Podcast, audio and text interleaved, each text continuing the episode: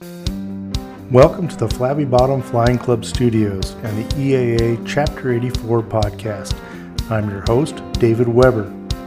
We are back this month with a fantastic podcast featuring a guest that has so many accomplishments it's hard to talk about all of them in one episode, but we will try.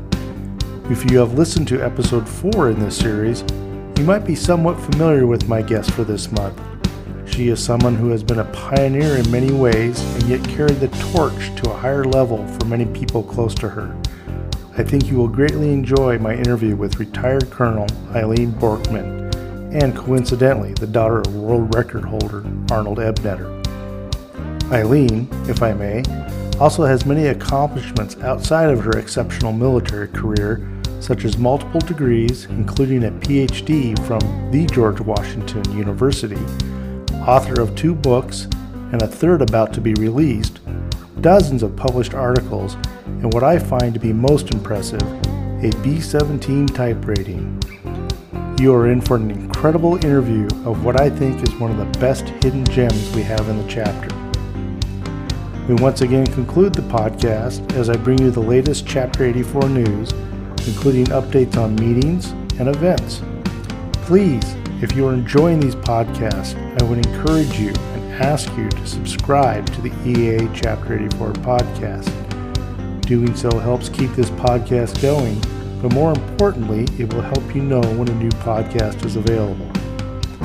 We will be right back with our interview of retired Colonel Eileen Bjorkman after a quick break.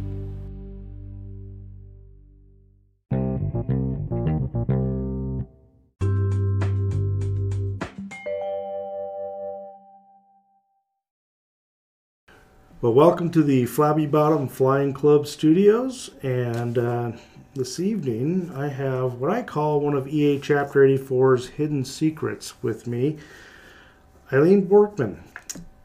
Welcome to the studios. Thank you. Thank you for having me, Dave. Well, I'd like to go through this list of accomplishments that you have, but I think we would run out of time. So um, I'm just going to tell people that you're an author You've got two published books and one on the way. Is that correct? Yes. Multiple articles and everything from uh, aviation, EAA, sports magazine, everything along those lines. I don't know how many articles. I stopped counting after 12. So you, you must have at least 20 or. It's probably about 20 at this point. Yeah. So, yeah. Incredible. Um, retired colonel. Yes. Long career in that. Uh, flight test engineer over 700 hours and 25 different types from F4s to C130s. Yes. That's incredible. We're going to talk a little bit about that.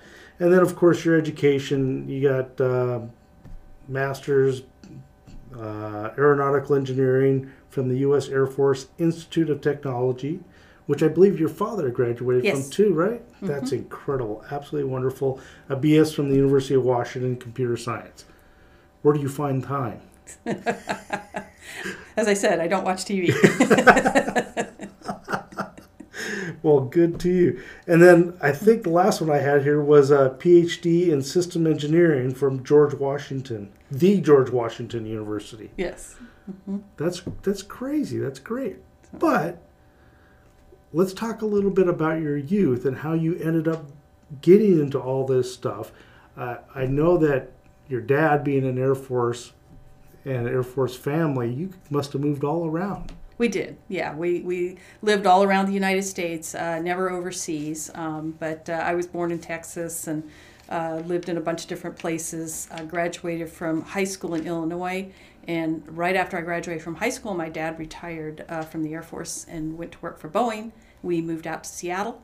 And so I went ahead and moved out to Seattle with the rest of the family. And how old was this? What, what year was this? That this was uh, 1974, okay. and uh, I went to the University of Washington, and uh, the family has stayed in Seattle since then, and I consider Seattle my home now. Because you, your family has a rich history in the area. Your dad taught down at Harvey Field for years and years and years, and I imagine that's where you did your original flying? No, I actually didn't start uh, learning to fly till I, after I joined the Air Force. So. Really? Yes. So yeah.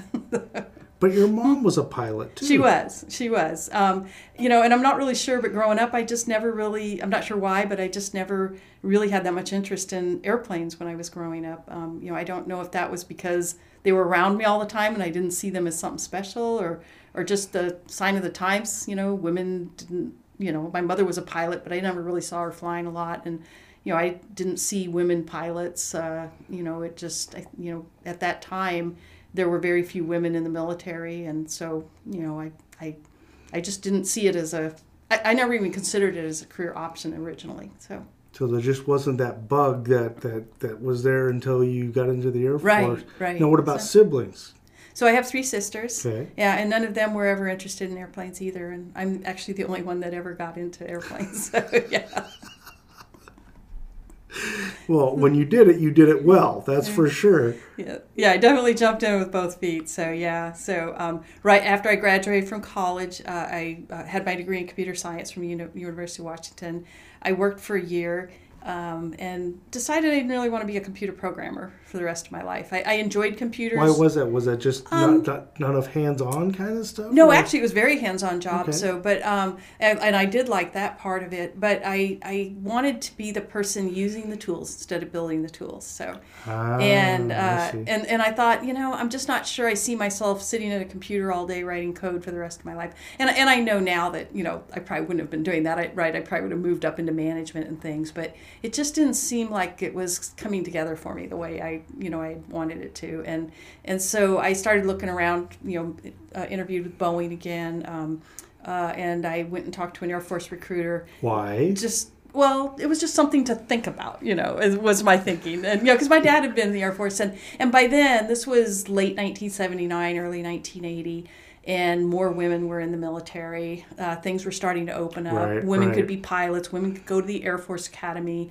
You know, there was just more opportunities for women, and um, and so I went to talk to the recruiter, and like I said, I really was just going to kind of see what it was all about. And the next thing I knew, I was filling out all these papers and going over to get my physical and everything. And, and then, but, but why the Air Force? So, um, well, I think just because my dad had been in the Air Force, and, and so like I said, was... it was just something else to think about, you know, and and uh, it was look maybe looking for a little bit of an adventure, you know, if you will, and uh, just trying to do something different, right. you know, and and. Uh, and so then it turned, you know, it turned out my eyes weren't good enough to go to pilot training. Oh, really? So, yeah. So, um, so, uh, but they said, hey, you know, we need uh, computer science people, and what they really needed was engineers at that time. So they, um, so they offered me to come in and send me back to school to get a second degree in aeronautical engineering because they were short on engineers. So they were taking people like me that basically had the first two years of an engineering curriculum and sending us to the Air Force Institute of Technology to get a second bachelor's in aero So was this something that so, they offered you, yes. or or okay? No, they so, offered me. Yeah, they offered so me. you yeah. went in there not even knowing that this was an opportunity. Right, right. They said, "Hold on." Yeah, they said, "Hey, how about this program?" And I said, sure, I'll give it a try. you know, and that was about as much thought as I put into it. You know? and, and actually, they originally just said engineering. They said it would be air, electrical engineering or aero engineering. I kind of assumed it would be electrical because of my degree in computer science. But I guess that program was full, so they put me into aeronautical engineering. And at first, I was kind of like, oh, I don't know about this, you know. But uh, it actually worked out really well. So. Yeah, I, I mean, yeah. I just find that interesting that they would even consider like offering this to somebody that wasn't pursuing it. Because I don't. I'm biased because I was never in the military, but that's that, kind of the way the military works. Though, yeah, yeah they kind of go. Yeah. They, they, you don't go to them. You, I mean, for some programs you do. You know, you can go and say, "Hey, I want to be a pilot," you know, or something. Right. But but a lot of people literally walk into the recruiter and it's like, "Here I am," you know, and, and then the Next recruiter. Thing you know, you're scrubbing. Right, and then the then the recruiter kind of helps figure out which you know, based on aptitude tests and your background and everything, will kind of help figure out you know where they're going to steer you to. So yeah and, oh, okay. and so they'll offer all kinds of programs to people um, you know who never even thought about them now was there a commitment that you had to make because of this yes so yeah so it was a six year commitment initially 18 months of school and then a four and a half year commitment after that so six years total so so then you, you go to school after you, you sign the paperwork, right? Yeah. So I went to officer training school first. So that was um, three months down in San Antonio, and then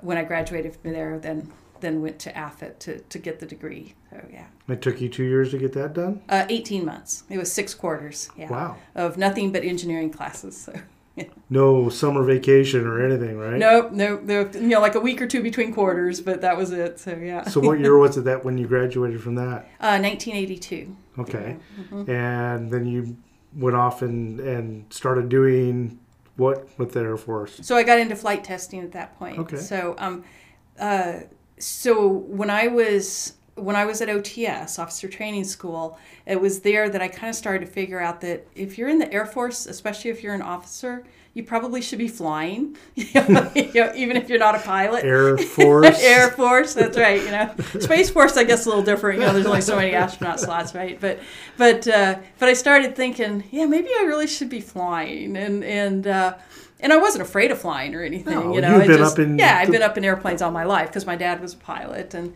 and uh, you know, like I said, I just wasn't really that interested in it until that time, and so so I I knew I couldn't go to pilot training, so I said, well, what about navigator school? And I actually talked with somebody, and they said, well, it's too late to change your plans. You know, you got to go do this engineering thing, but go do the engineering thing, and then you know, then after you finish it, then apply for navigator training you know, because my eyes were, you know, probably good enough for that. And so I was like, okay. And so I was about six weeks into my uh, degree program uh, there in Ohio at, at Air Force Institute of Technology. And I met a guy who had been a flight test engineer at Holloman Air Force Base in New Mexico. And he said, Yeah, I tested inertial navigation systems. And I'm like, What the heck is an inertial navigation system? But but you went. But I went fly flight test engineer, and, and Yeah. he flew, and he goes, he goes, yeah, and I, I got to fly in uh, C one forty ones and and F fours, and I'm like. F fours, you got to fly in F fours, Whoa. Oh. and, and So and- now the wheels are spinning. Oh yeah, the wheels are spinning, you know, and I and I'm thinking if I went to navigator school, I wouldn't be able to fly in F4s because women couldn't fly in combat airplanes in Right. those days, you know. Right. But but he could, you know, women could fly in the back seat of these test airplanes, and and he said, oh yeah, and, and also, you know, if you if you like flight testing, you can go to test pilot school as a flight test engineer. And, and then I was really test pilot school. You don't have to be a pilot to go to test pilot school. You can go as a flight test engineer, and so that was that became my goal from that minute on was to was to uh, So go to you- test pilot You school. figured you could So- at least ride in the airplane. right, right. I could ride point. as a flight test engineer, as even if I couldn't, uh, even if I couldn't be a pilot. So yeah, um, yeah. But- so anyway, But they sent you off to get your pilot's certificate No. anyway. no, no, I did that on my own. Oh. Yeah, oh, yeah, yeah. oh, so okay. yeah, so while I was at AFIT, so while I was at AFIT, you know, then I really started getting interested in airplanes. So they had an aero club at Wright Patterson Air Force Base where I was at, and I went over there and um, started learning how to fly. So started working on my private pilot's license. But they had a program that So- you could that was somewhat subsidized that you could do. Um, well, subsidized in the sense that they had really good rates. Um, Okay. Yeah. So, um, so they, you know, they, they intentionally kept the cost low because it was a Right. nonprofit, right? They weren't necessarily trying to make money. So, Right. yeah. So it was an inexpensive way to fly, and I was flying mostly with retired military pilots. You know, so I learned a lot of the way that military people fly. So what were the So- aircraft that they were using? Cessna 172s and stuff like that? Yeah, at that time they were using uh, Piper Tomahawks, Piper Warriors Oh, uh, okay. was that particular club. So yeah, um, and so I got through solo at that point. It took me a few more years, you know, because I was kind of off and on. It took me a few more years to actually get my private pilot's license, but. Um, but uh, but I did solo while I was going to school, and then um, and then when I got out of school, I had asked to go to Holloman because I wanted to try out this flight test stuff. All And- right. yeah, and so I got to go to Holloman. So I, I moved to New Mexico uh, in, uh, in the spring of 1982 and started out as a flight test engineer. So, What was your first program there? so the first program I worked on, uh, I think the first flight I ever took was actually we were testing an inertial nav system for the B1. Oh and wow. yeah, so that was pretty cool. We were flying these long flights on C-141s, and and uh, it was fun. We would take the the the navigation systems and put them on the airplane and fly them around. We had this big reference system, you know, to be super accurate, Right, and right. it like took up an entire pallet in, in the back of it. You know, something something that you get on Turn- your on your phone now. You know, Right, better you know you get better accuracy on your phone now. But you know, we had this giant Turn it on and the power that- just goes. Oh yeah, oh yeah, yeah, yeah, yeah, stuff like that. So yeah, and a lot of times when we would transfer from ground power to aircraft power, the whole thing would dump and we'd have to start over oh, again. Oh Sitting there, you know, running the engines for thirty minutes, you know, while everything comes back up again. You know, it's like yeah, it was kind of crazy times. But um, but yeah, so I kind of cut my teeth on on that, you know, doing that testing and and worked on various programs there, and um, and then I got picked up for test pilot school. Um, and uh, So how long were you doing the, the test engineering there? Or just a it was like two years, Oh, a little over A two little years. I- yeah, I did about two and a half years of flying there. Um, and I and I also got picked up for a program where I went back to AFIT and worked on my master's degree before I went out to, to test pilot school at Edwards. So so then they send you down to the desert. yeah, so yeah, so I got to Edwards in um, the summer of uh, 1985. So. and Mm-hmm. started flying what? So, um, so the main airplanes at test pilot school in those days was the T-38 and the F-4.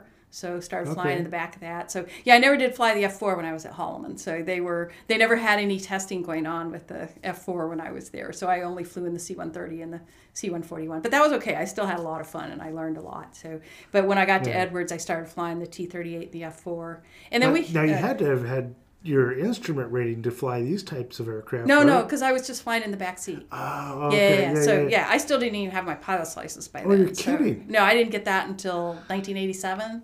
Is when I Oh, finally wow. finished it. So yeah, I, like I said, I was kind of off and on because I was so busy doing other stuff. You know? so, yeah. You're having so much fun doing yeah, other things. right? exactly. So yeah, yeah, and going to school and everything. So yeah, but um, but yeah, so um, so I flew those, and then we also had um, we had an A thirty seven. Um, uh, that we used for spin training. We also did sailplanes. We would um, uh, some of it was just to you know see how sailplanes fly. I mean, part of what you do at test pilot school is is you learn how all different kinds of airplanes fly because you never know what you know when you get onto a new program. You know you're going to be maybe testing. Now, when you say that, seen. do you mean like actually going up and flying the airplane, Yes. or, or do you look at the, the data and the, the test books first? Yeah, So you, you it's a lot of book work, right. Yeah, typically you do some book work first, right? Yeah, you'll like read the uh, what we call the Dash One in the Air Force, which is the equivalent of the flight manual. Uh, the Navy calls it NATOPS. So you'll read that. I mean, you don't necessarily read. I mean, some of these documents are like three inches thick, right? You're not going to necessarily read every single word. You know, you're going to read all the basics. So, How to you know, flush the toilet next. yeah, yeah, yeah, yeah. Uh, you know, but just the basics of how the airplane basically flies, some of the major systems, that kind of thing. So you'll read all that before you go up. And and airplanes that we were checked out in, we had to have more knowledge on of rather than airplane. Like if the sailplanes, for example. I mean, there's not much to learn about a sailplane. Plane. I mean, we didn't get fully checked out on those. We were always flying with an instructor. Um, But you, know, still have to know the systems and the electrical Right. systems and all that. right and speeds and things like that. Right. You know, you got to know all of your basic stuff. So yeah. So, And then Mm-hmm. and then you keep doing this this flight testing stuff until what year did that? So I did. Um, so I did three years um, at Edwards, um, working on an F sixteen program back on the, and I was back on the test pilot, te- back at test pilot school on the staff there, and then I went off to work on the C seventeen in what's called a program office, kind of managing uh, the C seventeen. At that time, hadn't even flown yet. Um, Oh, really? yeah, so this was back in like 89, 90 time frame. So I was back in the program office um, overseeing uh, all of the testing, flight testing part of the test program and, and coming up with all of the, working with the contractor and the people at Edwards to come up with all of the test plans. And, and then I moved back out to Edwards um, uh, to be part of the program um, before the airplane flew its first flight. And I was What were what were Yeah. some of the difficulties that you had to overcome with that program? I mean, can't imagine it was just all smooth. Oh no, no, no! It's uh, yeah. Anytime you get ready for a first flight, there's there's a lot that happens. You know, there's all kinds of ground testing, taxi testing. Uh, you know, pilots checking things out in the simulator. Um, we did a dry run flight um, uh, where we used a a C-141 as a surrogate for the C-17. Mm, right, right. And then we did a dress rehearsal with all the different airplanes that we're going to be doing chase, and you know, and we did all Mm-hmm. the, you know, tried to get all the timing down and everything, and and we figured out that the F-16 was not a good chase plane for the, Why was the that? C-17 because it can't climb at that slow of an out of a Oh. speed. So yeah, on the initial takeoff. So yeah, up and away once they got you know up into you know. Uh, Right, you know, right, higher speed regimes. just- yeah, higher speed regimes. It was fine, but yeah. So we had to we had to substitute an A thirty seven aircraft, which is a little trainer. It's a it's an attack version of a what used to be the primary trainer in the Air Oh, Force. okay. Yeah, yeah. So it's this little little um, aircraft, and and uh, and it climbed it climbed like a like abandoned at like 90 knots, you know. Okay. Yeah, and, and whereas the F-16 can it's falling out of the sky at 90 knots. you know, Right, so, yeah, right. I can yeah. imagine. So, what was the the attitude, the environment with uh, with your workers, uh, the civilian side and the the pilots? Was that a, a really healthy thing, or For the most part, yeah, yeah. I always, um, I mean, there were there were moments, you know, but for but overall, I think uh, you. Uh, on the flight test side of the house, there are a lot of civilians, and, and, and you know, there's I think a healthy tension between the civilians and the military. The civilians tend to hang around for a long time. You know, they tend to be in the same job for a long time. They have a lot of deep technical knowledge. So you know, the military people, you know, we come in with all these great new ideas, you know, and then and they'll be the ones to kind of go, yeah, you know, we tried that five years ago, and here's what here's why that's not such a great were that idea. were, the, So, were they a lot of ex-military people on the civilian side? Uh, some of them were, yeah, not all. Okay. A lot of them were civilians who just came to Edwards and or Holloman. You know, when I was there, a lot of them just started there and spent their whole careers there. So, so, were you happy doing this? Was oh this- yeah, oh yeah, it was it was always fun. I mean, But- flight testing is is just there's always something going wrong. You know, there's always there's always a challenge. There's always a problem to fix. You know, and uh, and and not just with the airplane. I mean, there's no, you know no. there's you know there's scheduling issues. You got to deal with the control room if you're you know if you got a control room on your test. Uh, there's just so many things that have to come together to to make even one flight work, and and it just it's a challenge, you know. And So something from my perspective, dealing on a like with the FAA side of it, do you have any sort of a regulatory burden that you have to meet with the military program too? Um, yeah, I mean, we have certain like regulations and specifications and things that you know an aircraft has to conform to. Um, in some cases, some of our aircraft act- actually maintain FAA certification as well. So Oh, really? yeah, not many, but some of them do. Um, and uh, and but but the big thing is, you know, as far as the testing goes, you know, we have our own regulations and processes and every we don't really call them regulations anymore we call them like instructions you know but Okay. um, but we have our processes that we go through technical reviews safety reviews um, you know to make sure that everything's going to be safe and that we're testing the airplane adequately and, And that carries over and- from one program to the next Yes. to the next. Yes, yeah. If you've worked on one program, well, some people would say if you've worked on one program, you've worked on one program, right? But yeah, yeah, because you haven't really worked on them all. But but there are there are things that are common from one program to another. So yeah, some of the, a lot of the processes are the same. The kind of testing that you do is going to be very similar. And in fact, one of the things you do when you're testing a large aircraft is you go and you talk to other large aircraft programs that have finished their testing or you know have done other testing and you talk to them to see what lessons Right. learned they had fighter aircraft same thing you know i would assume that when the f-35 started doing their testing before they did that they probably went and talked to the people who had tested the f-22 Right. you know just to just to see kind of what's the state of the art and, and Well, there's uh, new systems that Right. weren't in airplanes 20 years Right. prior to that, right so but there might be similar systems, Right, right? The right. Airplane still flies, Right, As far as I know, Right. And Still it's- have to yeah. create lift. Right, and and like the C seventeen, you know, that was the first large aircraft that we had flown that had a, uh fly-by-wire control system. Oh, Yeah, and so that was a little bit different. Um, but we had a lot of lessons learned from the folks who had been on the F sixteen program, which was the first you know fighter that had a fly-by-wire control system. So um, so you know, even though it's a fighter versus a cargo, the basic idea of testing a, a fly-by-wire system, you know, versus conventional system, is is the same. So yeah. So. Now, did you carry that onto another program, or was it just the C-17 that you worked on? So after the C 17, I, I didn't really ever get back to uh, testing aircraft. So from there, I moved on. I had some different assignments. And when I went back to testing, I was at, back at Holloman Air Force Base again. And then I was uh, back to testing um, on the high speed uh, test track there. And that was testing like warheads and ejection seats. And, Oh, is this the rail thing that yeah, yeah. Oh, so yeah. and then and then later I moved over to um, take over the 746 Test Squadron, which was my old uh, unit um, uh, that I had tested inertial nav systems in, and by then they were testing GPS. Um, so I Oh, was early yeah. days of the GPS. Yes, stuff, very huh? early days of the GPS. In fact, the entire constellation had not yet been fielded when I got to the squadron, so we were we were still doing How many were up there at that time? I think most of them. I think about twenty. Were the is the constellation? 24. Yeah. I think they're yeah. So they were like within two or three when I got there. Oh, so wow. yeah, yeah. And then and then well, now when I was there, they started to uh, launch the the next generation of systems as well. So But at this yeah. time, the GPS signal was still being jammed by the military, right? Or not as.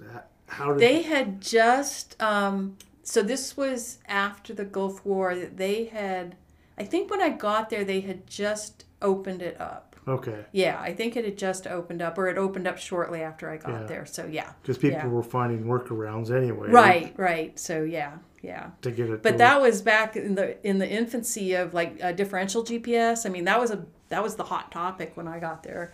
Um, you know, things that we just take for granted now. You know, Right. this was 25 years ago, and you know, people were still trying to figure all this stuff out. So there Well, was, then- then you get people that like drive onto railroad tracks because the GPS told them to. Yeah. You know, yeah, it's it's a tool. It's not yeah, God traffic. You know. yeah. So okay, so you're you're working on this GPS stuff. What was that?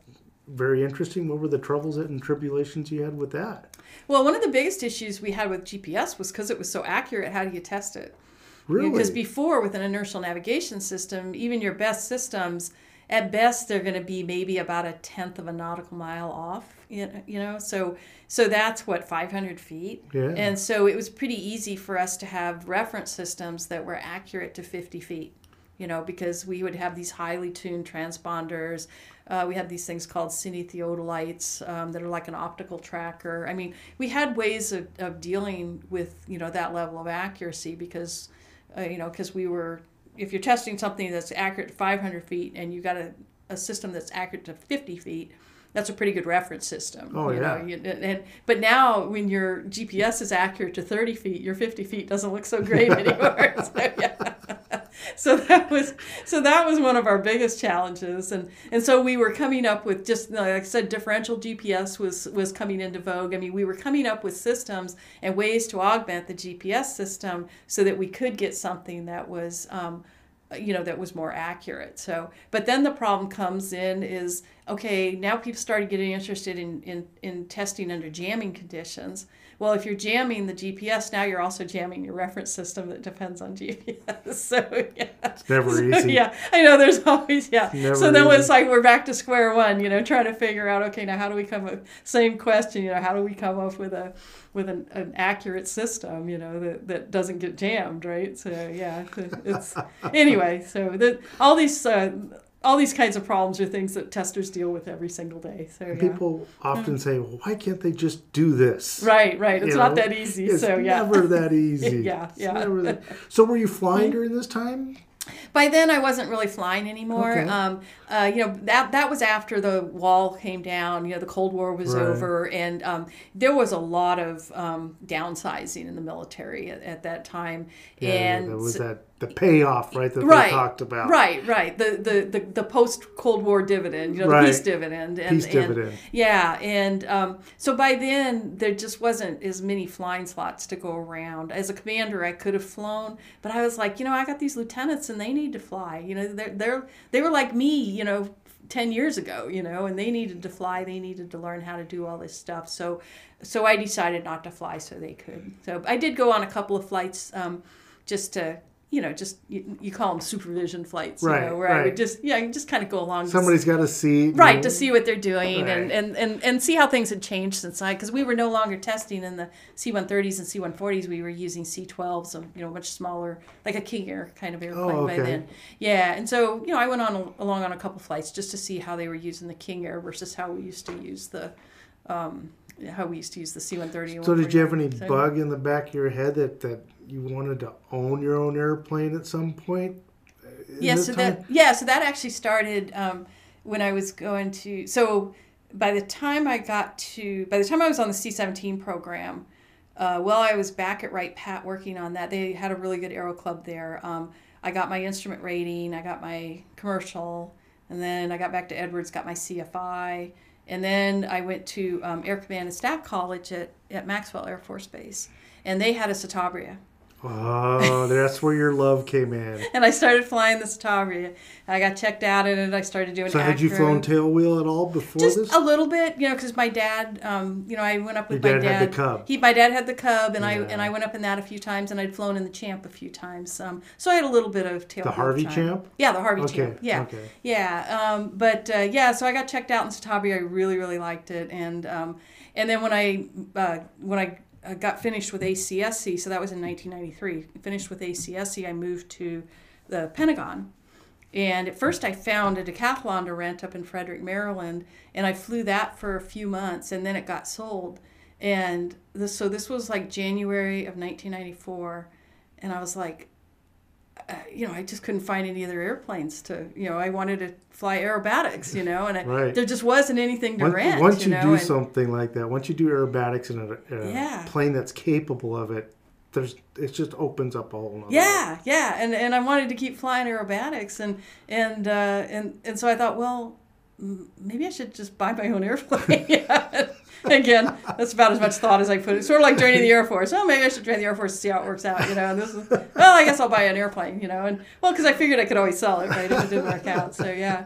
So I found a decathlon down in Florida. It was an older one with the you know the um, uh, the wooden wing still, and uh, and it was in pre- it was in pretty good shape. It was. But um, you had that recovered at some point, right? Was that- yes. yeah. Yeah. Yeah. I remember so, you telling me about that. yeah, yeah. So I flew down there. Yeah, so I so I went down there and I got the plane, and so I got it for a really good price because it really needed to be recovered, and um, the engine was okay, but you know it was within, you know. A, a year or two of probably needing Yeah, it to was getting overhaul. tired. Yeah, I was getting tired. So yeah, so um, yeah, so I bought the airplane, and then um, I actually had it on lease back for a while, which helped with um, Oh. with the cost. You know, that was uh, it really helped me to afford the airplane for the first few years. And then, um, and then, you know, somewhere in there, I, I took it back to the factory, and they put on a new wing, uh, and they put on the the um, metal wing, recovered it, and then I also had the. They didn't do the engine overhaul, but I had the engine overhauled Right. separately, and it was like I had this brand new airplane now. You know, Did, was it was- noticeable? Oh yeah, oh yeah, Really? Like oh it yeah. was crisper and the move, Oh, yeah. maneuvers and everything? Yeah, yeah. So and then you also don't have to worry about all the ads and everything you had Right. with the old wooden wings. So yeah, so yeah, no, it was a great airplane. I I had it Do you for. still do you know where that's at right now? It's um Is it still flying? yes, um I believe a woman in Indiana owns it. So Oh, yeah, or yeah, I sold it in um 2011. So. Yeah, so I had it for 17 years. Oh my So, gosh. Yeah, almost 18 years. Yeah, but it was getting to the point where, well, there was two things. One, I wasn't, I was really busy and I wasn't flying it as much as I wanted to. The other thing too was it was getting to the point. I mean, at this point, it was, uh, you know, a 40 year old airplane, right? And and uh, and it was getting to the point where every hundred dollar part that would break, Yeah.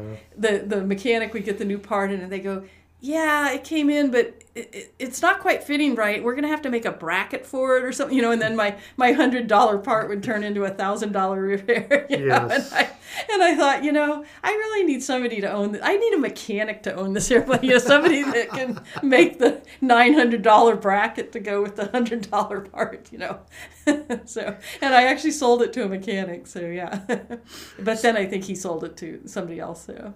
So speaking of airplanes, uh, kind of tell us about the family Charlie. Oh, okay, yeah. So, so my dad always owned airplanes. You know, his from the time he was about nineteen, I think. You know, he always owned airplanes, and and then um, when we were living in Louisiana in 1961, 62 time frame, uh, had four kids by then, and no longer fit in a you know Cessna 170, right? You know, Right. And so. Um, so he bought a Bonanza, uh, which was uh, 1947 Bonanza, I think, somewhere in that time frame, Okay. 1949 maybe, somewhere in there. And uh, so it was pretty, still a relatively new airplane when he bought it. Um, and uh, its uh, its uh, tail number was 5125 Charlie. And so us girls started calling it Charlie. So yeah. And then it just But you, became. that that was in the family for some time. Oh yeah, it? yeah, because it was in the family basically till my dad donated it to the maintenance school over here Yeah. at Everett Community College. So yeah, yeah. That's just so- amazing the stories that airplane could Oh yeah, tell. yeah. It was in the family for like almost sixty years. So yeah. Oh my yeah, gosh. yeah, yeah. Did you ever get time b- behind it? Oh yeah, yeah. I did a few flights in it. Um, I remember I did my um, long cross country for my commercial flight in it, for my commercial rating in it. So, oh my yeah. gosh. Mm-hmm. That's Yeah. just absolutely wonderful that you could have that kind of family history in an airplane. And, Yeah. and the places you guys must have gone with that airplane was probably all over the place. Yeah, well, mostly just flying around the country as we moved. So yeah. in fact, in fact, I you know looking back on it, I think you know because my dad would fly the airplane. So and, and many times when we moved, my dad would fly the airplane. My mother would drive with us, all of us kids in the car. So my dad would you know. If, if we were like hopscotching together, you know, he'd be done for the day after about three hours of flying. You know, here's my mom driving for 10 hours with four kids. Oh, so he's flying the plane yeah, yeah. and mom's driving the station wagon. That's right. So yeah, yeah, yeah. When we moved out here from Illinois, so you know, we, Did he take kids in the plane or the kids? sometimes, yeah, sometimes he'd take kids in the plane. It depended on you know how many days drive it was and everything. But uh, yeah, Oh, that's hilarious. yeah. When we came out here from Illinois, that was quite the trek, and we had a bunch of cats at that time, and and uh, we left before he did. Um, and we drove up. We got to his parents' house in Wisconsin, and when we when we went to get back on the road, uh, two of the cats refused to get in the car. They just like disappeared, you know. And so we left them and, and drove on. And so then my dad flew up to Wisconsin to see his parents before he flew out here, and the cats had come back around by then. So he brought them out in the plane. So yeah, in the Bonanza. Oh, that's crazy. Yeah. And so this whole time that, that you're doing this kind of stuff with the family, your dad has this propeller under the, the bed, Yeah. which was the title of one of your books, Yes. which I think is absolutely one of the best titles I've ever seen in a book because that just if you're a pilot or especially a builder, you know what that means Yeah, yeah. instantly. yeah. Because we've all I have airplane parts in the spare room right now at the house. Yeah. So yeah. so hiding airplane parts around the house was just. Is that how you came up with that title? Was that something that just stuck in your brain? Well, it was my mom actually. So Really? yeah, because so where the propeller that that spawned the title came from was when we were in Florida. Uh, my dad was stationed at Eglin Air Force Base, and uh, so this was in the early '70s. And there was a guy that was selling a it was a Lycoming engine and a propeller, and I don't know I don't know what kind of propeller. Oh, so there was an engine tied to the propeller. Yes, there was actually an engine that went with the propeller. So yeah. Oh wow! So he bought an engine and the propeller because he had been uh, he had designed an airplane when he was in college to set a aviation world record and you know this he graduated from college in 60 1960 and his plan initially was to build this airplane right away and go set this world record right and, Right. and uh, well obviously things get in the way you know like the vietnam war and stuff so, yeah. Flying F one hundreds. flying all kinds of other things. So yeah, and uh, so anyway, so so while we were at Eglin, there was a guy that he worked with that had a Lycoming engine and a propeller that he was selling because he wanted to buy something else, and so my dad bought both of them, and. Uh, and he decided he didn't want the engine fairly soon, so he sold it to somebody else. So Oh, so he split that. Um, yeah, up so he split that up. So yeah, got rid of the engine,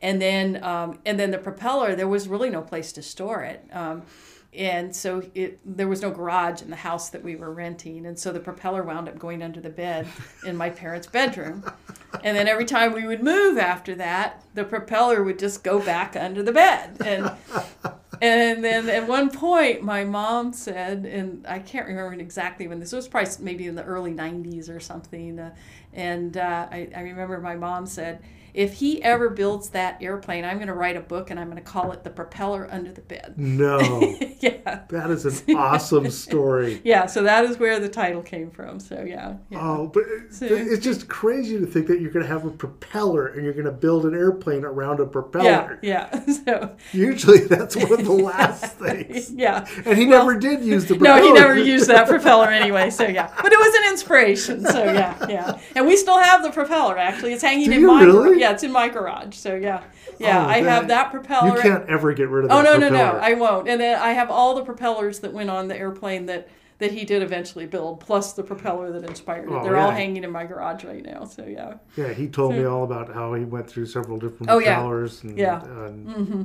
And the testing that he had to do. Yeah, that- that's yeah. just absolutely. But yeah. you still have the propeller. That's just, yes, still have it after all those years. So yeah. You know where that's got to end up? That's got to Yeah. end up at the EAA museum someday with, the, with, something, with his with his E1, right? Yeah, that could be. So yeah, yeah, we'll figure out something to do with it. So yeah, uh, So I also remember, phew, when I first met you. We won't go back that far, but you were uh, in the process of building an RV8 when I first met you. or no, a one design. Was Or- it or- was or- it the one design? Oh, maybe I had started the RV8. I probably had started the RV8 I by then. you yeah, had- yeah, yeah. I probably had started it by then. So yeah, and I'm still starting it. So yeah. So, so where I was going with this Yeah, was sorry, that yeah. your dad had a propeller under the bed Yeah. for Mhm, years. Where are the RV8 parts? Are they under the bed? no, they're not under the bed. So they're down in a spare room in my basement. So yeah. so, yeah. So the apple hasn't fallen far. From That's right. That's right. It's a becoming a retirement project. So yes. So yeah. Well, you know, if you need help, I'm there to help. So let me know when you're ready to start banging rivets. I'll be there. okay. But that's just great, though. You've got the RV8 project still. You're not giving Yes. up on that oh no, no, yet. no! I'm not giving up on it. It just got delayed a little It bit. It just got so- delayed. Yeah, yeah. Okay, so I'm going to jump around a little bit here, Sure. but um, I didn't know this until I started doing a little bit of research for our, our interview tonight. But you actually have B17 time. Yes. I want to know all about this. So, Please tell me, okay, our listeners, how you got B17 time.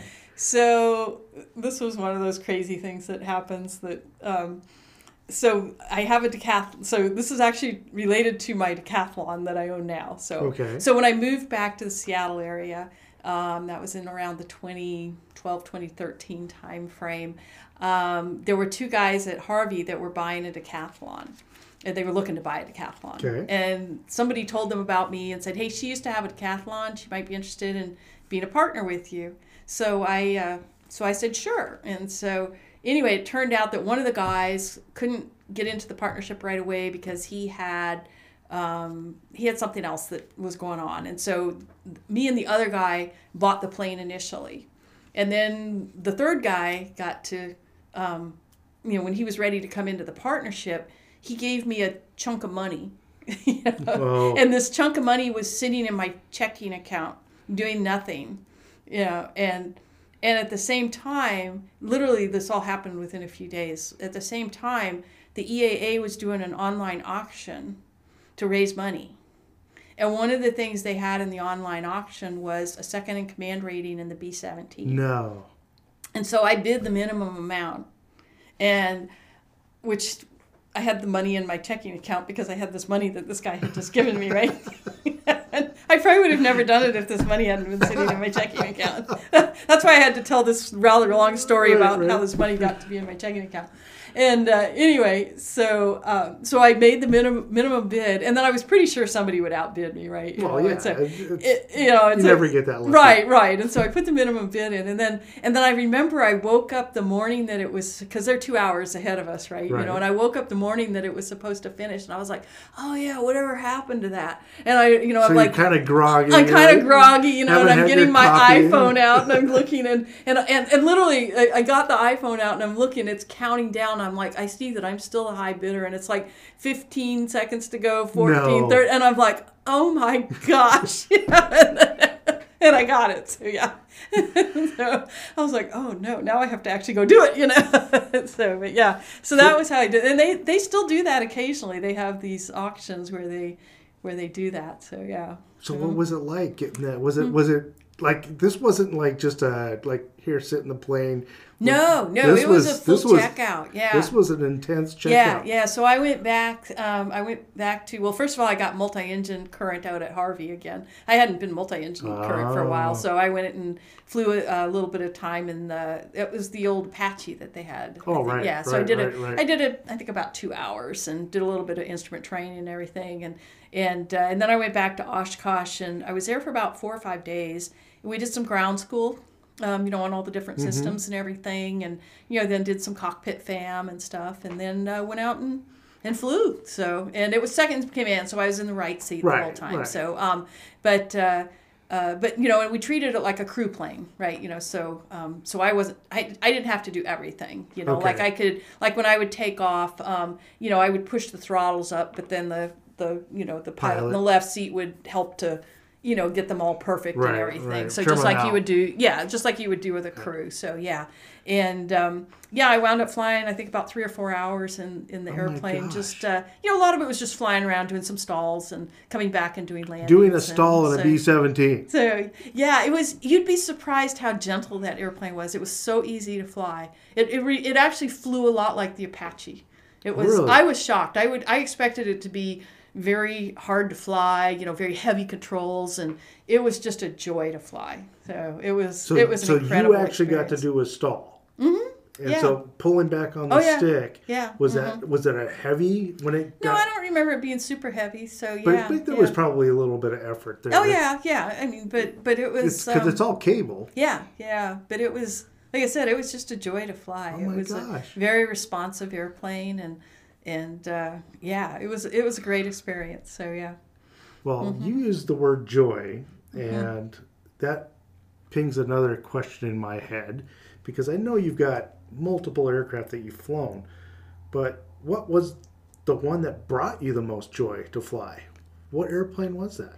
I'd say the F four. Really? Yeah, that was just the one I always had the most fun in. Because it was just, well, of all the airplanes that we flew at Edwards, um, it was probably the one that resembled a combat aircraft more than any. So, because I mean, the F sixteen had most of its combat systems still in it, but um, but that we flew, but it just it just seemed like an airplane that you wanted to go to war and you know. you- Really? yeah, you know, and, and maybe some of that was because you know it, the F four actually did fly in Vietnam, you know, and it had a lot of time in Vietnam, and and I knew about some of the experiences of the pilots that had flown it in Vietnam, you know, because a lot of those guys were still on active duty when I was a you know young young officer, and uh, it just it was a very honest airplane, and um, it was just fun to fly, and it was. Um, I don't know. I don't know how to explain it exactly, but Well, it I think just, everything Yeah, yeah. it, it looks, yeah.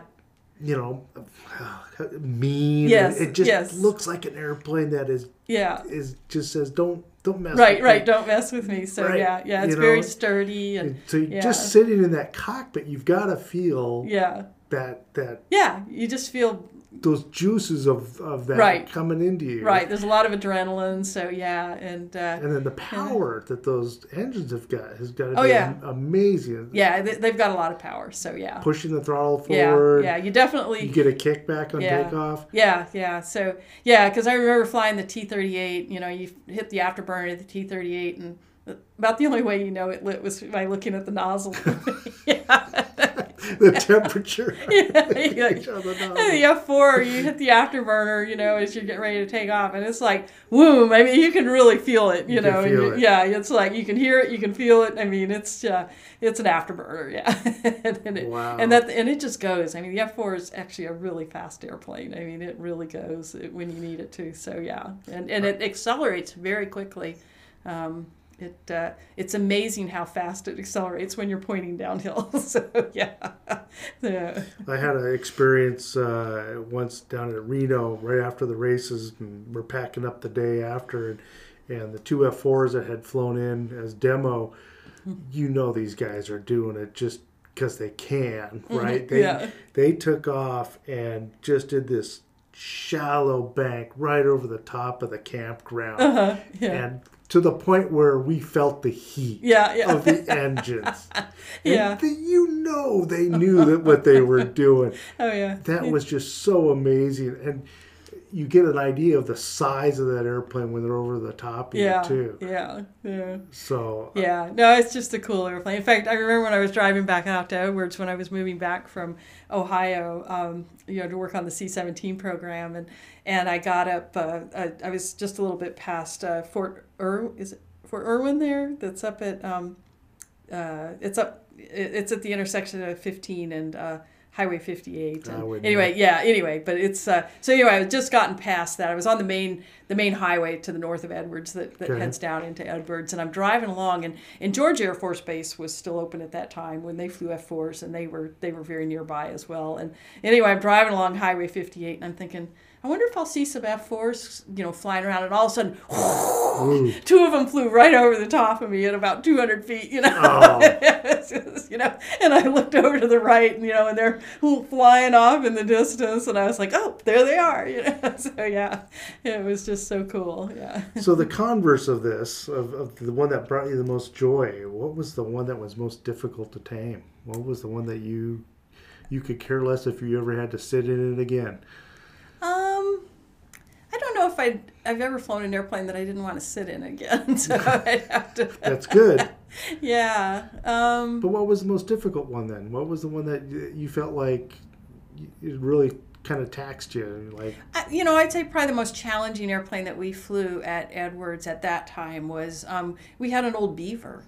oh, you're yeah, yeah, we had a Beaver, and um, and uh, you know, and we used it because the tail, you know, it was a tail wheel airplane, and and um, and it was a challenging airplane to fly. So Why was Yeah. that? Just because it just- was so sluggish and heavy on yeah, it was heavy on the controls, and and um, and it was well, and the tail wheel aspect as well, right? Right. You know, a lot of our pilots, very few of our pilots had tail wheel time before they got into the program. Did so- that have a locking so- tail wheel? Like, does that the beaver? Yeah, I can't remember now. So yeah. Okay, I, I, but, I uh, don't know beavers that much. Yeah, so. yeah. But I but I do remember that airplane was was challenging to fly. So um, In it was. comparison to like the Harvey um, Oh yeah, yeah. So definitely, Yeah. yeah, definitely more challenging. So Okay. yeah, yeah. But but a lot of power. I mean, it was a. I mean, it was in some ways it was a fun airplane to fly. So, but it was definitely a definitely a challenging airplane, and, and you know, and it was just it was not a very comfortable airplane either. It was. Um, you know, although I wouldn't say most fighter airplanes are comfortable, but the but the wow factor you get is be- well, yeah. The, I would say maybe today that's probably Uh, the newer more- airplanes are much more pilot comfort yeah. has kind of become a yeah. thing, right? Oh yeah, because when I when I, I remember when I was flying the F four and um, uh, chasing F sixteens and the F four the the um, the F four the um, pressurization system is really bad, and so you can't put the canopy down. You, you can't put the canopy on the ground because you can't stay cool. So so you're Oh. sitting out at the end of the runway, canopy's up. It's 100 degrees out. You're dying of the, from the heat. Oh yeah. And you're waiting for the F-16 to show up that you're chasing, and the F-16 finally gets there, you know, 15 minutes late, and And he's got the canopy and he's got down. the canopy down, right? AC's in, in on his nice 70 degree, you know, you know, and we're humidity controlled environment. yeah, we're dying, you know, and, and of course then we take off and uh, now we're drenched in sweat, and so now the air conditioning kicks in, and now we're freezing to death because we're. So, but, but I wouldn't give it up for anything. So it was, yeah, it, it was a great experience all around. So yeah, Yeah, uh huh. I can imagine. Um, let's just keep going with this theme a little bit right now, and and one of the things I've always liked to ask people that have as many experiences in aircraft as, as you do is if money wasn't an object, like hey, you just won the the multi billionaire. What airplane would you go buy the next day? What would that be? oh gosh, um, I'd probably buy Dean Cutshall's F one hundred.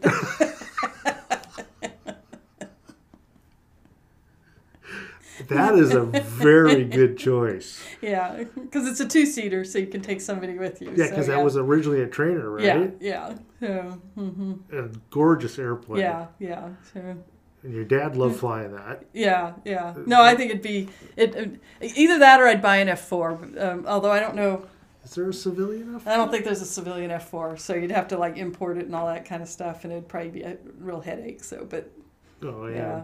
Like what John Sessions had to go through with his MiG. yeah, with the MiG. So yeah, Oh. yeah. Yeah, mhm. which he doesn't own anymore, I think. yeah, no, that somebody else owns that. Yeah. Yeah, Yeah, but the F one hundred, your dad, when I was interviewing him, he was that was his plane. yeah, mhm, He loved that plane. yeah. So Mm-hmm. that would be a great fit for you. I'm sure that that you would probably enjoy it as much as he did. Oh yeah. But you wouldn't want to pay the fuel bill. No, no, but you said there was uh, unlimited, right? that I that I had a billion dollars or whatever, and I yeah, so I wouldn't have to worry about it. So yeah. I'm surprised that you went with a jet though and not a propeller plane. I don't know. I, I, I just kind of picture you more as a propeller classic person than a jet, but Maybe that's just my perception. Well, I think if money wasn't an option, that Yeah. maybe I would do a jet instead. Maybe so, both? Yeah. yeah, maybe both. So maybe get an extra or something. Well, so. what, what propeller plane would you buy then? Um, I, I probably would buy an extra. So Oh wow! yeah. So And those aren't cheap. no, they're not. So yeah, I've looked into them before. Have you ever have you ever flown one? just once. Yeah. Really? Yeah, I got a little bit of time. Are they yeah. as fun as they look? They are. So yeah. Um, they're kind of like a Pitts on steroids. Ah. if you've ever been in a pit. Yes, so. I have. Yeah, yeah. So Been at Pitts Mm-hmm. and a Christen Eagle, so okay, yeah. yeah, Mhm. snap rolls and an eagle are just incredible. Yeah, yeah, It's like, well, what just happened? yeah. So That's imagine right. extras probably the same way. Huh? Yeah. Awesome. All right. Enough about all your flying and all that kind of fun stuff. Let's let's talk a little bit of philosophical stuff. And what I mean by that is if uh, somebody came to you and said, "Hey, you have this this great career through the military. Do you recommend that to somebody? That is that a path that you would tell somebody? To, Oh yeah, to definitely. Why- why definitely is that? So, um, just because the big thing about the military, I mean, there, there's downsides to the military. Don't get me wrong, but um, Mm-hmm. the big thing about the military is you can have a well-defined career path. You know what you have to do to get promoted. You can take control of your career. And it doesn't mean that if you say I'm going to be, you know, I want to be a general officer on day one, that you're necessarily going to achieve that goal. You Right. Know? So, uh, you know, because not that many people get to be generals. Um, but they generally, there's a lot of, um, the, uh, there's a lot of help along the way. Really? You know, they, they don't, when you go into the military, there are lots of people along the way to mentor you, to take care of you, to help you figure out what your next assignment ought to be, um, to tell you the different career paths that you might be able to take, the pros and cons. You're not alone. If you if you're if you're in the military and you're not figuring out what, what you need to do with your career, you're not talking to the right people. You know, You're so just kind of floating. you're not- floating, yeah, and there are people that do that, right? You know, there Oh, are people yeah. that, or In any you know, career, there right, people that right, do and, that. and I've mentored people that you know, it's like, hey, you know, if you should do A, B, and C, and they go off and do D, E, and F instead. You know, okay, fine, you Yeah, know, whatever. yeah, yeah. So, um, And that's but- something I've always encouraged people to do is, hey, don't Yeah. be ashamed to ask somebody. Right, right. In the military, they they they they they don't just encourage it. They they actually make you. You know, they they will give you career advice even if you don't want it. You know, and Do you think that that's a, a something that today's generation is a little bit more skeptical to do than generations earlier to go Um, ask for that help? I don't think so. I actually get quite a few young people reaching out to Okay. me. Um, I'm on Twitter, and um, even though I'm not on Twitter as um, as my civilian position, Right. um, I they do know that I'm a retired colonel, and if they Google my name, they can figure out what I do. You know, right, right. so, yeah, Not that hard. It's not that hard, and so I actually have quite a few young people that have reached out to me on Twitter. Sometimes they just reach out to me at work. You know, they can find me if they're in the Air Force already. You know, they can find me in the in the address. You know, the email address lists, and and um, they reach out to me all the time and ask me questions about going to test pilot school or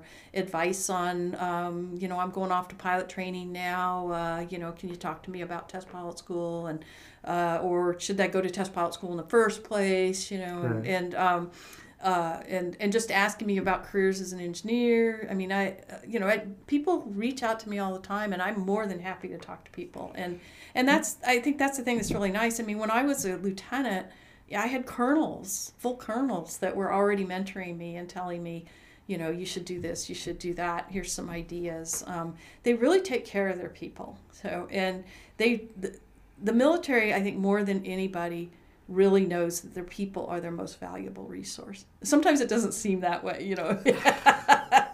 and I'm not saying it's perfect, but but No. people really they they it's not just a it's not just something they say. It they really live up to it. But so. but let me, and, and I Mm-hmm. might be putting words in your mouth here, and correct me if I am, please. Um, but I've always believed that you get out what you put in. yes. Mhm. And is that something that you find true in the military? Yes. Mm-hmm. If you want to have a bad experience, you're going to have a You're bad going to have a bad experience. That's But right. if you want to make it fulfilling, you can do that. Yes, yes. So yeah, and and there are you know like I said, it's not perfect. There are obviously Life bad, isn't perfect. There are bad actors out there. That's right. There are things that happen that shouldn't, uh, even in the military. Um, but I would say for the most part, yes. If if you go into the military with positive attitude and you do what people tell you to do and you ask a lot of questions and you show some initiative, you're going to have a good career. Yeah. You know, you don't necessarily have to be the that's right. Step off the brakes. Keep moving forward. Yes, exactly. So yeah, you know, you don't have to be the the, the sharpest person in the room to,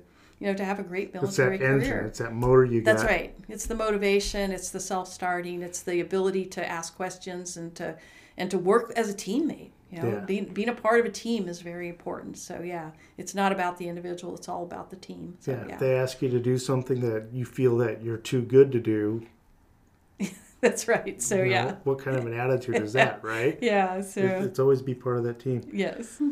Well, that's I, I love hearing that because I've I've heard the opposite of that from other people, but to be honest, and I won't name names, that those are the kind of people that had a bad experience because that's what their expectations were. Mm-hmm. yeah. Mm-hmm. They're they're the kind of people where no matter what you do, they're the smartest one in the room and everybody right. else is an idiot. Right, right. right? yeah.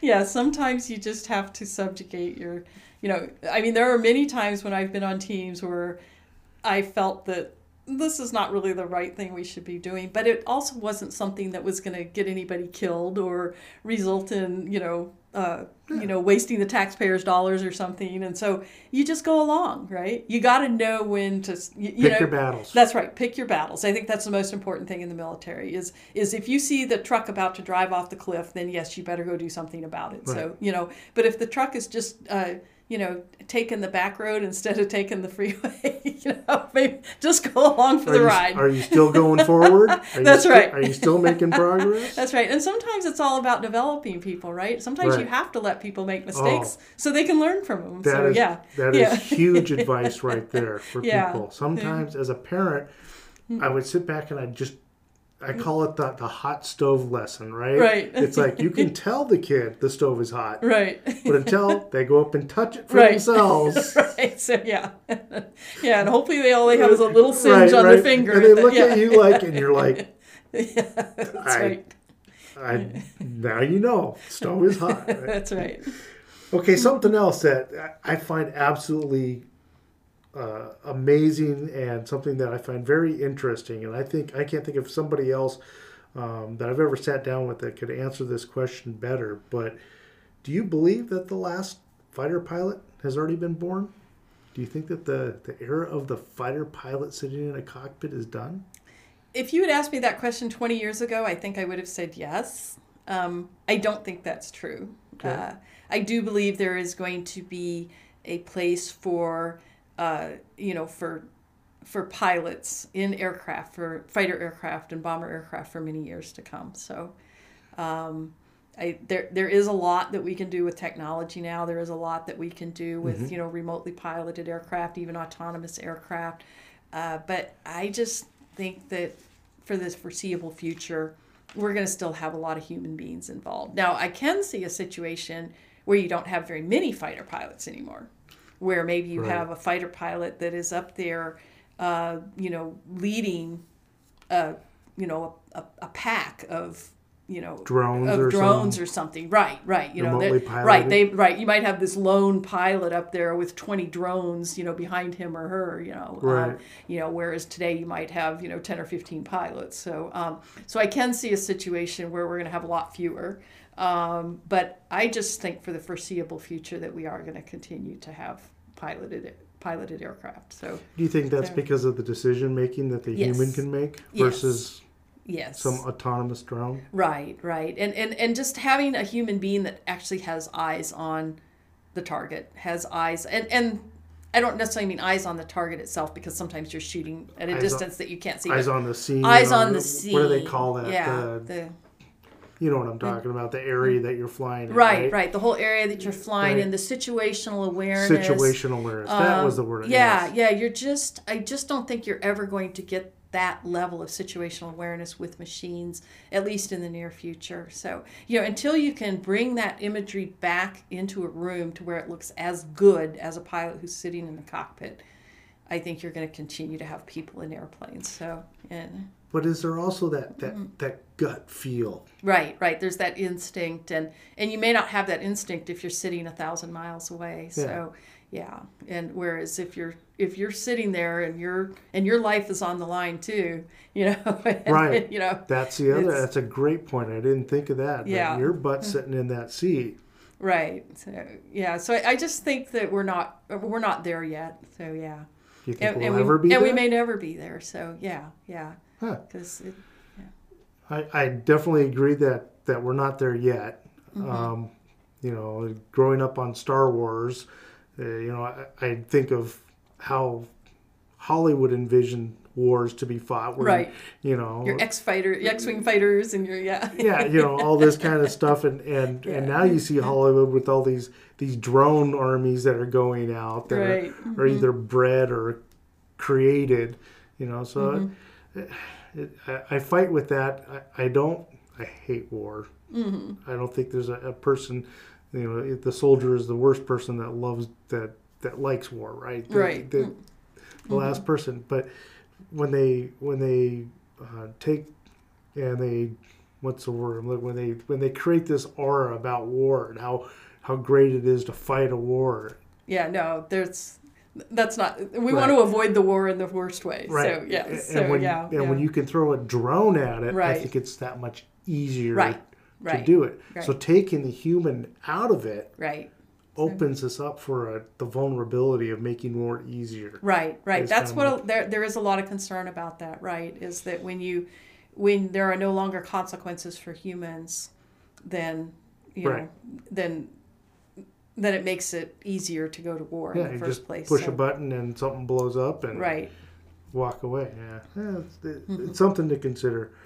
Um, the last thing I have before we wrap it up uh, is just kind of giving you an open mic here, which is, do you think that the aviation, that as you see it, is improving? Is it on a decline? And what what do you see aviation? And not talking just general aviation, but just aviation, uh, everything from military to general aviation. Do you think that we're doing better today than we were doing uh, 50, 60 years ago, or do you think that things are kind of getting stale? Where do you think the direction is? Well, I think aviation is certainly a lot safer nowadays than it used to be. So. Okay, Um, I would agree the with that. yeah i mean even from the time when i was in the military until now it's gotten a lot safer um, when my dad was in you know i mean the guys were getting killed in air, airplane accidents like every week you know sometimes Really? every day. I mean it was just horrendous the amount of people that we killed in aviation accidents back in the 50s and 60s and and even when i was in it seemed like we had you know multiple multiple ac- you know multiple accidents every month you know in the air force. And and some of that was just the quantity of airplanes we still had in those days right? We're a much smaller air force now than we used to be. But in general it, aviation has gotten quite safe. I mean nowadays when a plane crashes it makes it makes Headlines, headlines, yeah. yeah you know and and back in back when i was in the air force there were planes crashing all the time and nobody heard about them except people in the air force because it was know? so common. because it was very common still so yeah and it's it's not common nowadays which is good you know so Yeah, go back to the movie The Right Stuff, right? Where right right they're showing crash after crash after crash. and it's not just military aviation. I mean, commercial aviation has gotten a lot safer. You know, general aviation is safer. Everything is safer. Um, there's a lot of automation. I think a lot of people have concerns about automation. That in some cases, the automation, you know, people are getting away from being able to actually fly the airplane and a deterioration of Yeah. stick and rudder skills because of the automation. And you know, how do we? How do we? I think there is some. Um, I think there is some value in. The, I think those concerns are va- valid. So um, I do think that I do worry that you know these younger kids coming up are they really getting the stick and rudder skills that they need? I mean, I've I've heard a lot of people say people should learn to fly first in a glider. You know, because you really have to learn how to use the rudder, right? You really have to learn how to do uh, power management in a glider. You know, and That's why I got I bought a 140 Mm-hmm. Yeah. so that my son could go get his yeah, and a tail dragger, And right? I got yeah. a tail dragger because I felt that he was going to learn what a rudder is. Right, right. You're gonna get those basic stick and, And rudder you don't want something yeah. that's overpowered because now he has to know about energy management, right, right. So yeah, which is the two biggest basics in flying an right, airplane. right. And and I worry that people don't get those basics anymore the stick and rudder skills and the energy management um, that was one of the things i really remember going through test pilot school is how much it was ha- energy management was hammered into us through the entire course Oh, yeah. so yeah i mean every airplane you fly every test point you do every test mission it's all about energy management and being efficient and using your energy and you know is just yeah and and I, i, think, that's a hard concept for some people to, to grasp. yeah yeah. That, and that it is an energy right that you're and, controlling. and that's why i think you know learning aerobatics is uh, you know again i don't know not everybody can necessarily learn aerobatics not everybody likes to fly upside down but i think being i think learning aerobatics made me a better pilot in general because I it believe it. teaches you all about energy management it teaches you to really really use your rudder right. I mean that some of that comes from being a you know from the tail dragger too but Right. uh, but i yeah i do worry a little bit about the deterioration of skills so um, on the other hand i also think that um, i'm starting to i have a lot of faith that we are going to get a flying car one of these days. And we will get to the point where you don't necessarily have to have a lot of skills to fly an airplane Yeah, but- just like you don't have to have a lot of skills to, to drive a car um, but I think we're always going to have Right. need to have skilled pilots though because because what I would see is so so They're so inefficient with what they have with the flying. car. Exactly, right, right. So the flying car is going to be a very inefficient way to get around. So that's going to be your your masses, right? Right. And you're still going to if you're going to be a fighter pilot, you're not going to be in a flying car. You're going to still be in a fighter plane. You're going to have to do the stick and rudder and all and the energy Yeah. management and all that kind of stuff. But uh, but I I remember about 10 years ago um, I uh, I first got introduced to the little quadcopters, and I Oh, got to. I got to fly one of those little quadcopters, and I realized this it, it is so stable. You're not really flying it. You're not controlling it. Oh, yeah, you can put You're the controller down and Yeah. it'll just hover. You're commanding it, yeah. And you just say, you know, you, you, you push the stick and say, go to the. Zip. It just right. You're commanding. You're not flying. And and I remember thinking, of course, this thing was, you know, it's tiny, right? It was Right. about a foot in cube, you know. And uh, but I remember thinking, if you could scale this thing up, you could you could have a flying car. Right. and and that's exactly what's happening, if you right? can take So- the skill yeah. out of it, right, then right, you have a flying car. right, right, And then right, what you get into then is you get into your efficiencies, right, right? right. And and then at once if you can conquer that efficiency Right. kind of thing, you know, well, And now, how do you deal with the navigating part, right? With the so because now you know, are we going to have like a hundred million flying cars, or you know? So, but if you can use the what I'm thinking is if you can use the current infrastructure we have for our roads, and you're just flying above the roads, Yeah, right? And if you can figure out a way to deal with the intersections, and figure out a way to you know, and with with auto- with uh, artificial intelligence and everything, maybe there's a way to have uh, little uh, you know stoplights in sky. highway, Yeah. almost like the Jetsons. exactly. So yeah, maybe there are little, you know, and somehow, and they're virtual, right? Because Right. you're not going to have actual stoplights in the sky, but maybe they're Right. virtual. So you're, you're, you know, you're screaming along, and all of a sudden, oh, light come, you know, and there's like something that, like a red light that goes on in the cockpit. You know, you got to stop, and and and maybe it does it automatically for you. I'm sure that's so. what it'll, will be. Was it'll just be autonomous. Yeah, It'll- yeah. it'll You're just putting the route in that you want to go, and or just saying where you want to go. So yeah. I think that the another factor that they're going to have to overcome though is the noise because Yeah. if you've ever heard one of these Yeah. Mm-hmm. fly, they are they Yeah. are not quiet. So they got to figure that out too. So yeah. I mean, So, you put ten of them in the air yeah. flying over a neighborhood. Yeah. Everybody leaving for work at, at eight o'clock. yeah. You know, it's going to be one noisy neighborhood. Yeah. So. But I think the technology is going that way, and, Mm-hmm. and with this um, the ability with the ADSB tracking Yeah. that they have, Mm-hmm. um, that's probably going to help aid in that. But I, I honestly believe that my kids' generation or my grandkids will have a car that they will say, "Go pick up Timmy at soccer practice," and the car will just Right, go, just goes and gets Timmy. goes yeah. and gets Timmy from right, soccer right. practice, right? Yeah, yeah. No, I think we're almost there. I mean, there's, there's. I mean, I mean, a lot of people when I talk about these things, they act like I'm crazy. But, but You're can not. you imagine? I, I, I mean, I can't even imagine what aviation is going to be like in hundred years. You know, I mean, we might Right. all have personal spaceships by then, right? You know, and and a And- pack that you put on that flies you. right your little jet pack that you fly around Who and- knows? yeah who knows and you know and sometimes people say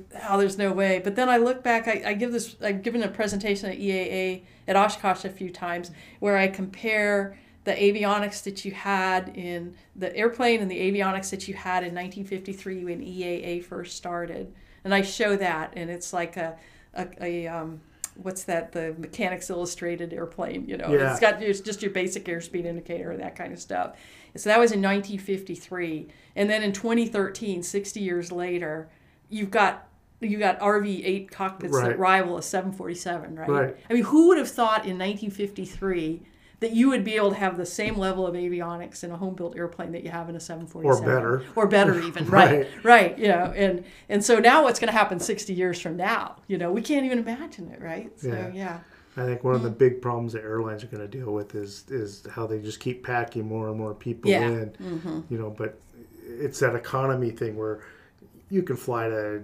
Sacramento for sixty nine dollars. right right so You know, so you're going to pack more people in, right? If Right. you want comfort, you're going to pay four times as much. Right, For right. that, so that's the scale that they're it's working that on. balance yeah Mm-hmm. Is that is that balance, and and how do you get rid of that? Well, much like we've done with cars, everybody has their little tin box that they drive around to work, right? Mm-hmm, Nobody yeah. takes public transportation. I shouldn't say nobody, but Depends on the city. Yeah, Right. there's some cities that still have Right. very strong public transportation, but, but, yeah. but people are more comfortable in their little tin box Right, than right. they are getting on a bus. right, you have a lot more autonomy when you can Yeah, direct it- where to go. Yeah. It'll happen, Mm-hmm. and and once you and I get done solving all the world's problems, then we can worry about that.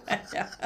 Well, and, and, and actually, if you think about parts of the world that are still developing that maybe don't have a good road infrastructure, if you Oh, have yeah. flying cars, you don't even necessarily need a good road infrastructure. No. You can save a ton of money. secondary. Yeah, yeah, you, yeah, exactly. You, you maybe only need a couple of good roads, and then you fly every place else. So. And then right now, the state of Washington is dealing with a big problem with all these electric cars Mm-hmm. because they're not getting the tax revenue off the fuel Yeah, mm-hmm. tax. So they're trying to. Oregon has got a pilot program with GPS, and they're charging them tax Mm-hmm. oh, right, right, yeah, based on their GPS. And, Yeah. and Washington is considering that Yeah. right now. yeah. So That's a good point. Yeah, if you're not buying gas, you're not you're not paying for the roads. Yeah. so, roads have got to get paid. Mm-hmm. right. I mean, we just got to figure out other ways to make people pay for it. Yeah. either that or take them off the road. or take them off the roads. That's Is it another way, easier yeah. to maintain a road or an airspace? Yeah, yeah. So I think it's a lot easier to maintain an airspace. So yeah. Yeah, you don't have to pave it. That's right. Yeah. But you're always going to have to have roads for some things. So, Oh yeah, but if if you have a, mm-hmm. a smaller fleet, commercial fleet, yeah, easy to do that. Mm-hmm. Easy to do that. yeah. yeah. All right, are we done? I think we're so, done flying. yeah. We're done fixing all the world problems, Oh, figuring out where great. aviation's going. Yeah, it was a fun discussion. This has been absolutely wonderful, Eileen. I, Hmm. I look forward to this. Um, you are a hidden secret with the chapter. I hope more more people, more members, reach out to you, and uh, maybe some young people to to reach out to you for that mentoring. I think it would be a wonderful thing. I wish you would have been a mentor when I was, you know, younger. I think uh, that would have really helped out a lot. But Well, you're an inspiration. Well, you thank really you. are. Appreciate you. And, Thank- and I'm hoping to get more active in the chapter here. I'm uh, going to be moving back up here permanently within another year or so. And and I will give you the to- last minute yeah. to plug oh, my new book, your new book that's coming out. The Fly Girls Revolt. It's the and It is the story of the women who kicked open the door to fly in combat. Um, so it's the story of mo- mostly the military aviators, women military avi- aviators of the 70s and 80s, who were the first women in the military to fly as military pilots, were restricted from flying in combat uh, until the doors opened in 1993. And so it's their story. Uh, most of them never actually got to fly combat aircraft because they were too old by the time the laws changed, but they fought so that the younger generation could could um, could have the, That's the right to do that. And and it, and it's not just about the right to fly in combat aircraft. It's it's the right of commanders to have the best people Right. flying in combat aircraft. And it, and if the best person is a woman, then and that's why would you take the second so best So wonderful about our country is that we can make that progress Hmm. Right. that we So- continue to make that progress as time and i think that's a great story and i'm sure that will inspire a lot of uh, people to to seek that kind of a career I hope so. Yeah, and and also my generation just hasn't been really um, there's not been a lot written about my generation. You know, there's been a lot written about the WASP from World War II, Right. and there's been a lot of written about you know current women fighter pilots and, and stuff. But my generation is kind of a lost generation. That's a great point. We Yeah. really don't have a hero. Yeah, You know, there's, there's no just not- movies made of that kind of a, Right, right. Of, of the women of that generation who were the first to fly military airplanes in the military, who were the first to go to the military academies, who were going to test pilot school, you know, and all You need those to kinds talk of to. Spielberg about this. yeah. Well, if you can get me an in, so. yeah. I'll, I'll give you his number as soon as Okay, we're done yeah, here. yeah. okay. Well, thank you, David. Thanks, It's Eileen. been great. Okay.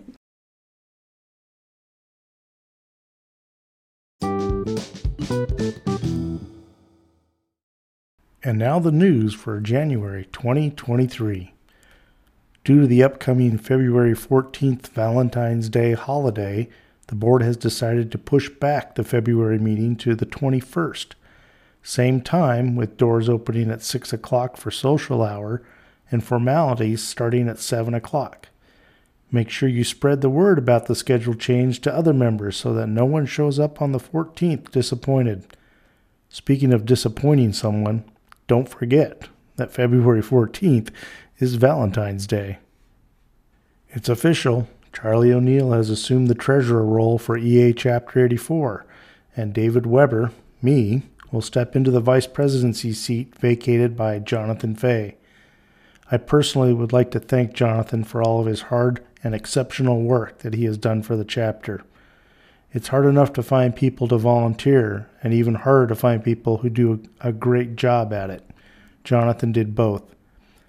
I know I'll have to step up my game if I want to keep up with his standards. And also, thanks go out to Charlie O'Neill for taking on the role of treasurer. Our chapter funds will be in good hands with Charlie. In a little broader news, the deterioration of the FAA's computer system became headline news on January 10th when the entire NOTAM, Notice to Air Mission, system crashed, causing the FAA to ground all commercial flights and affecting some GA flights as well. The FAA said in a statement that the crash was caused by an engineer's error during overnight maintenance, saying that he simply replaced one file with another. The FAA said the crash would not have happened if the agency's new NOTAM system had been in place. According to the FAA, it has been working on replacing the system for years. A reauthorization law passed in 2018 required the FAA to modernize the system, but that system has yet to be implemented. Congress has notified Transportation Secretary Pete Buttigieg that they want a detailed response to a number of questions they have about the cause of the system failure and the progress of implementing the new NOTAM system. The FAA has requested another $30 million in their budget, in their words, to eliminate the failing vintage hardware that currently supports the NOTAM system.